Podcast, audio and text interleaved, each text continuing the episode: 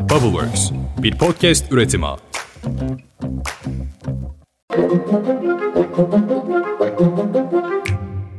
Günaydın. Bugün on iki Temmuz iki bin yirmi üç. Ben Özlem Gürses. Bubble Works Media ile birlikte hazırladığımız beş dakikada dünya gündemine hepiniz hoş geldiniz. Ha bu arada abone olmayı unutmayın lütfen. Linklerimizi eşinize, dostunuza, arkadaşlarınıza gönderin ki Türkiye'nin en çok dinlenen haber podcast'ı olmaya devam edelim.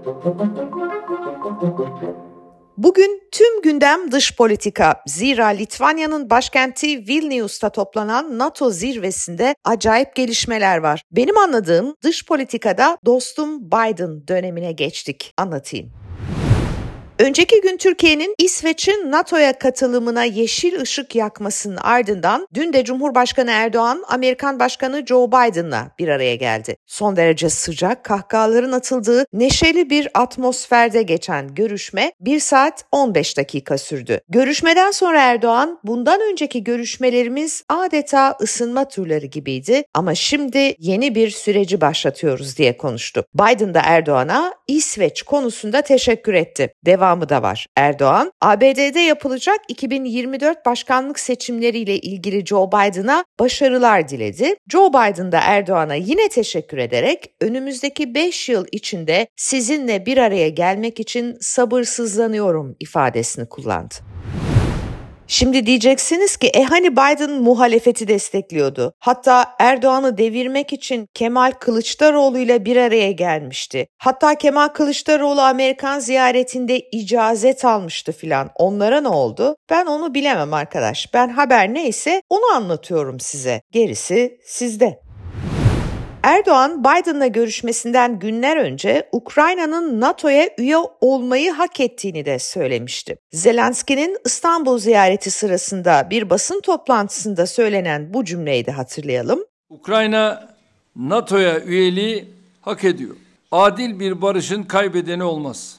Taraflar arasındaki anlayış farklılıklarına rağmen barış arayışlarına bir an evvel geri dönülmesi en samimi arzumuzdur. Duydunuz işte. Dün Vilnius'ta NATO zirvesinde de aynı cümle Genel Sekreter Stoltenberg tarafından söylendi. Jens Stoltenberg, müttefikler uzlaştığında ve şartlar karşılandığında Ukrayna'ya NATO'ya katılması için davet göndereceğimizi açıkça ortaya koyduk dedi. Ancak NATO'nun iki şartı var. İlki, iyi yönetişim, güçlü savunma ve güvenlik kurumları NATO ile birlikte çalışabilir bir Ukrayna ordusu istiyor NATO. Diğeri de Rusya ile savaşın bitmesi. Tüm müttefikler savaş devam ederken Ukrayna'yı tam üye yapmama konusunda hemfikir.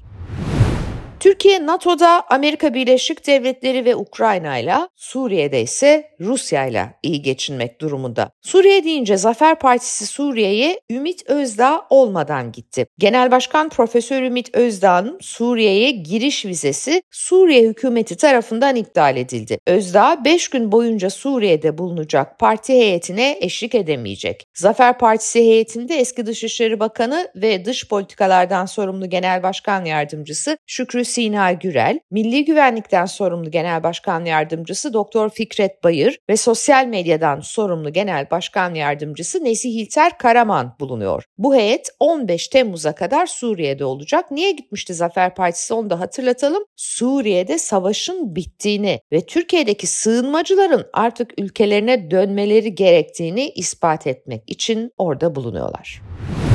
Emekli maaş zammında milyonlara bir son dakika sürprizi olabilir mi? Zam oranı değişecek mi? Bu soruların yanıtlarını bugün öğreneceğiz. Memurların kök maaşlarına yüzde on yedi virgül beş zam ve sekiz bin yetmiş yedi lira seyyanen artış ve emekliye yüzde yirmi beş zam öngören torba yasa teklifi aslında dün Meclis Genel Kurulu'nda görüşülecekti. Ancak zam görüşmeleri teknik bir gerekçeyle bugüne ertelendi. Ertelemenin asıl olarak M H P lideri Devlet Bahçeli'nin grup konuşması sonrası gelmesi dikkat çekiyor. Peki ne demişti dün Devlet Bahçeli M H P grubunda? Hatırlayalım. Yapılan yüzde yirmi beşlik maaş artışı gördüğümüz kadarıyla makul ve yeterli bulunmamıştır. Milliyetçi Hareket Partisi açık ve samimi teklifimiz şudur. İlk olarak memur maaşlarına ilavesi planlanan sekiz bin yetmiş yedi liralık seyyanen artışın kök ücrete ve aynısıyla emekli maaşlarına yansıtılması. Devlet Bahçeli'nin sanki iktidar kendileri değilmiş gibi gelen bu itirazına Kemal Kılıçdaroğlu da C H P grubunda yanıt vermişti. Bahçeli bugün bir açıklama yapmış. Diyor ki emekliye seyyanen zam kök hücreye de yansıtılmalı. Elinden tutan mı var? Verirsin kanun teklifi, meclisten çıkar. C H P olarak ben söz veriyorum. Biz de destekleyeceğiz. Getir bakayım. Getirir mi? Saraydan izin alması lazım. Saraydan izin alması lazım. Bakalım bugün meclisten ne karar çıkacak? Emekliye seyyanen zam gelecek mi?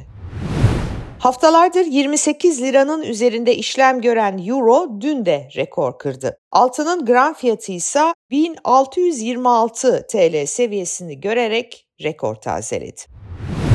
Bu arada motorine de büyük zam geldi. Motorin fiyatlarına bu geceden itibaren geçerli olmak üzere bir lira yedi kuruşluk zam uygulanacak.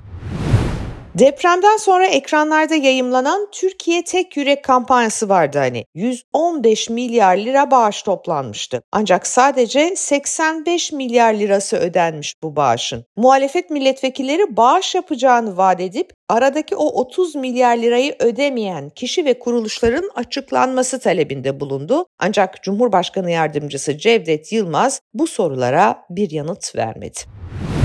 Cumhurbaşkanı Yardımcısı Cevdet Yılmaz, enflasyon ve kredi kartı harcamaları sayesinde ilk beş ayda bir buçuk trilyon lira vergi topladıklarını yeni zamlarla, yeni vergi zamlarıyla bir trilyon yetmiş bir milyar lira daha tahsil edeceklerini söyledi. Cevdet Yılmaz, iki bin yirmi dört iki bin yirmi altı dönemini kapsayacak orta vadeli programı da Eylül ayında açıklayacaklarını vurguladı. İktidar para arıyor. Malumunuz önce Birleşik Arap Emirlikleri'ne ardından Katar'a gitmişti ekonomi yönetimi. Şimdi sırada Suudi Arabistan var. Hazine ve Maliye Bakanı Mehmet Şimşek'le Türkiye Cumhuriyet Merkez Bankası Başkanı Gaye Erkan bugün Suudi Arabistan'a gidiyor. Bu Şimşek ve Erkan'ın birlikte ilk yurt dışı ziyareti olacak. İkili yatırımcı gruplarıyla toplantılar yapacak. Suudi Arabistan Maliye Bakanı Muhammed El Cedan'la görüşme yapacak olan Şimşek'in temaslarını tamamlamasının ardından yarın Türkiye'ye dönmesi bekleniyor. Türkiye, iki bin yirmi ikide kaynağı belirsiz para anlamına gelen net hata noksanla yirmi dört virgül iki milyar dolar bir giriş kaydetmiş ve rekor kırmıştı. iki bin yirmi üçün ilk beş ayında ise on beş virgül bir milyar dolarlık kaynağı belirsiz para çıkmış. Yani iki bin yirmi ikide giren rekor seviyedeki kaynağı belirsiz para iki bin yirmi üçün ilk beş ayında yine rekor bir seviyede çıkmış. Şimdi soru şu, bu para nereden gelmişti ve nereye gitti? Tele bir Genel Yayın Yönetmeni ve Bir Gün yazarı Merdan Yanardağ hakkında İstanbul Cumhuriyet Başsavcılığı tarafından hazırlanan iddianame İstanbul otuzuncu Ağır Ceza Mahkemesi'ne sunuldu. Merdan Yanardağ hakkında terör örgütü propagandası yapmakla suçu ve suçluyu övmek suçlamalarıyla on yıl altı aya kadar hapis cezası isteniyor.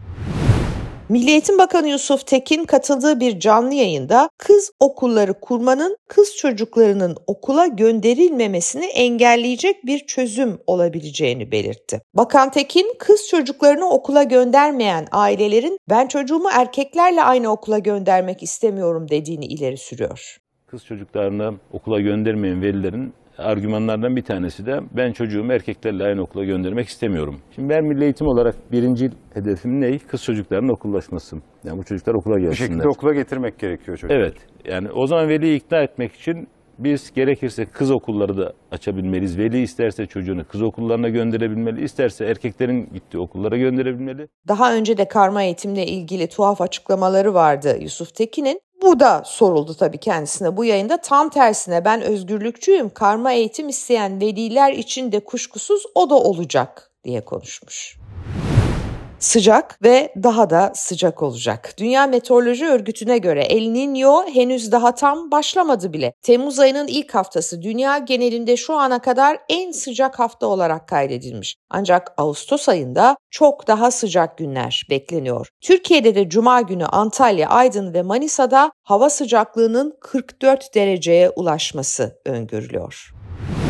Astronomlar Samanyolu galaksisinde yeni bir öte gezegen buldu. Öte gezegenin adını da en yansıtıcı doğal nesne anlamına gelen bir isimle isimlendirmişler. Bu ismi almasının sebebi öte gezegenin dev bir aynaya benzemesiymiş. Bu öte gezegenin çapı dünyadan yaklaşık dört virgül yedi kat büyükmüş. Gezegenin sadece bir yüzeyi yıldızına bakıyormuş. O nedenle bir tarafında sürekli gündüz, diğer tarafındaysa sürekli gece yaşanıyormuş. Gördüğünüz üzere yani biz sürekli kendi gündemimizi konuşuyoruz ve ben hep size neredeyse aynı haberleri anlatıyorum ama evren aslında sonsuz ve sınırsız ve neyse ki birileri bunları da araştırmaya devam ediyor. İşte o ışıklara, o Samanyolu galaksisine uğurladığımız dev bir sanatçının ismini anarak bitirmek istiyorum bugünü. Tabii ki Özkan Uğur. Özkan Uğur'a veda ettik dün. Gözyaşlarımızı bitti mi sandınız? Yarın sabah görüşmek üzere. Hoşçakalın. Gözyaşlarımızı bitti mi sandın? Gözyaşlarımızı bitti mi sandın?